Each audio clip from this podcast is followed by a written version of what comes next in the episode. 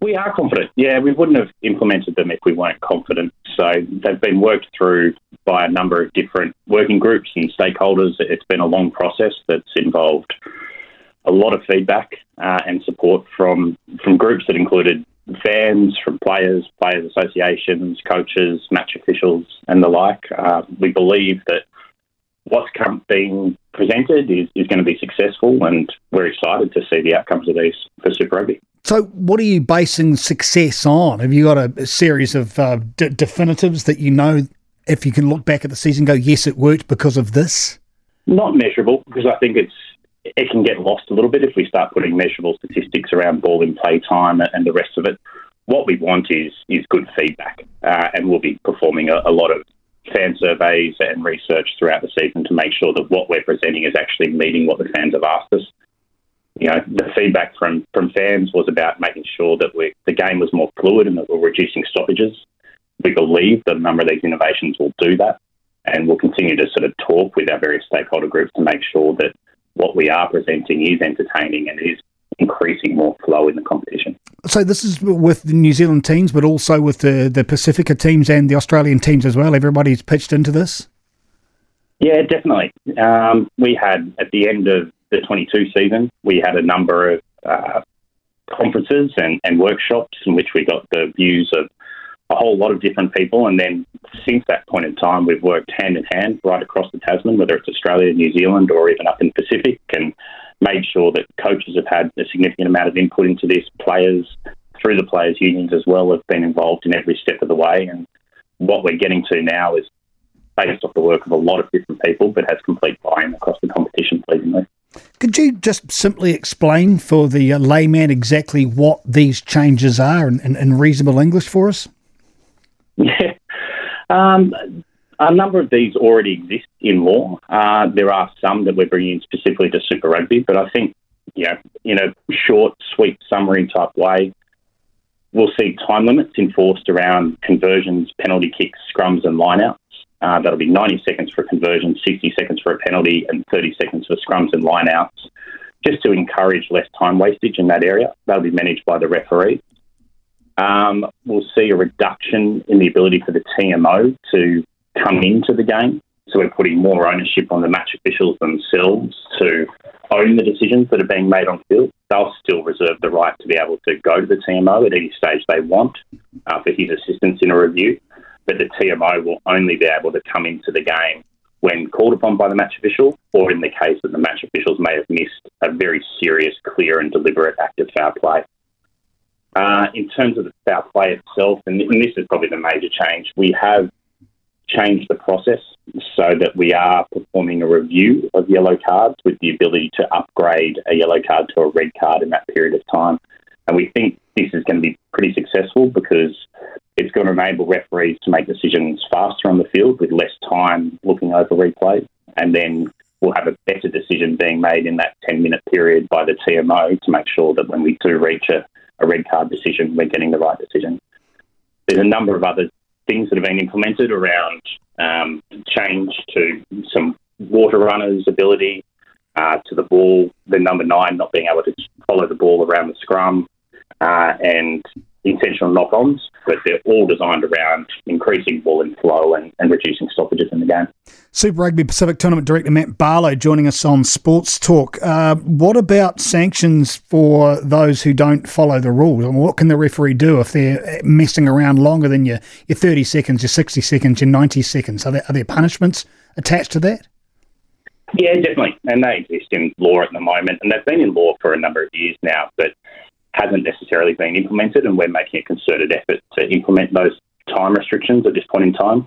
So there is the ability to, to not allow conversions to take place, to deny the penalty kick, and to uh, provide free kicks, and then even on repeated occasions, penalty kicks for teams that don't set up the set piece in time. What about resets? That's always been a debate in, in rugby union, the amount of time it takes to, to reset scrums. There's a lot of time wasting there. What, what do you think around that proposition? Yeah, the, the, ability to set the scrum and to be able to perform the scrum is important from a player welfare. Uh, we need players to feel comfortable that they've got the amount of time they need um, to be able to set the scrum safely and effectively. we believe that what we've put in place around encouraging teams to be there ready to set up uh, quicker will give us some incremental pullback on, on time wastage. But it's important that we still allow the teams to be able to set the scrum safely and confidently. The other thing that we've implemented around the nine not being able to, to follow the ball around, hopefully will encourage the ball to be able to be released from the scrum far simpler uh, and lead to potentially some less resets as well. What about the physical demands on the players? Plainly, you've talked to player associations about that. With the speeding up of the game, are they happy enough that that's going to work for them? Because the games, as you well know, have been going a lot longer than the 80 minutes that we had expected because players are getting tired. Is this part of your uh, part of your solution? Uh, look, it's definitely been uh, discussed. I think everyone's aware that if we're speeding up, there's probably going to be uh, a need for a little bit more conditioning. Uh, however, we're comfortable that the players are conditioned to be able to perform to that level. Um, while it might take a, a, little bit of a filling out period through these trials in the first couple of rounds, we've got no doubt that we're not putting the players in a difficult position and we're not increasing the welfare issues against them, and they'll be able to perform effectively. What about with the referees themselves and the way they apply these laws? Uh, how much have you got around what they are, I suppose, responsible for when it comes to the wash up, when it comes to the review of their performance as well? Because there's a lot on them to implement these changes. Yeah, we're really lucky. We've got some of the best match officials in the world in our competition. So we're extremely pleased to have those guys in the middle making those decisions, and we're confident that the decisions they're going to make are, are going to be correct um, based off the information that's available to them. They've been a part of this process. Um, we've asked them where we have added additional responsibility, whether they're willing to accept that. In, in the majority of cases, they wanted that extra responsibility. Gives them more clarity across the game and gives them more control. So I think we'll, it's going to be a good outcome for everybody involved where do you see the most difficulties here? Plainly, you would have looked forward and gone, okay, these changes, some of them are sweeping, some of them are not so. Do you anticipate issues in any areas at all? No, I don't think we anticipate any issues at the moment, but we'd be silly not to acknowledge that there is always the possibility when you are making some changes that something could come into play. We've spent a lot of time in, in looking at the various scenarios and issues that could come into play and, and believe we've, we've got processes in place to be able to deal with all those. So we're confident, but we're going to continue to review these as the competition go along. We'll be talking to the various groups that are involved in these and getting their feedback and getting an understanding as we move forward. Yeah, are they being successful? Are they doing what we need these rules to achieve? And are they worth keeping as we move forward?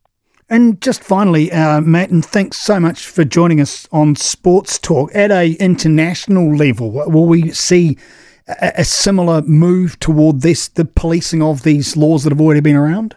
Not all of them. So some of these have been announced by World Rugby that uh, will be sort of wheeled out globally and in place from this point in time, particularly some things around the uh, time periods for kickers and, and, setting up set piece, some things around the interpretation and, and, water breaks. Some of the other things that we've introduced around the, the number nine and particularly the foul play are not going to be global at this point in time, but we're trialling these to be able to provide data and information back to the wider rugby community. So hopefully, if they are successful, and we think they will be, we can look at the ability to, to drive their implementation in other competitions around the world.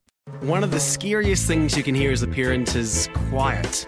But if you do get a little quiet time, have a listen to The Parenting Hangover. It's not scary at all. If I bump into a couple and they have a boy and they have a girl, and I'm like, oh, boy, girl, snip. You've got a boy, you've got a girl, get the snip. You're you done. You get to figure out what it's like raising a girl, you get to figure out what it's like raising a boy, save yourself a shit ton of stress and money. You've got your perfect little family. The Parenting Hangover with Clinton Jordan. New episodes every Thursday on iHeartRadio or wherever you get your podcasts.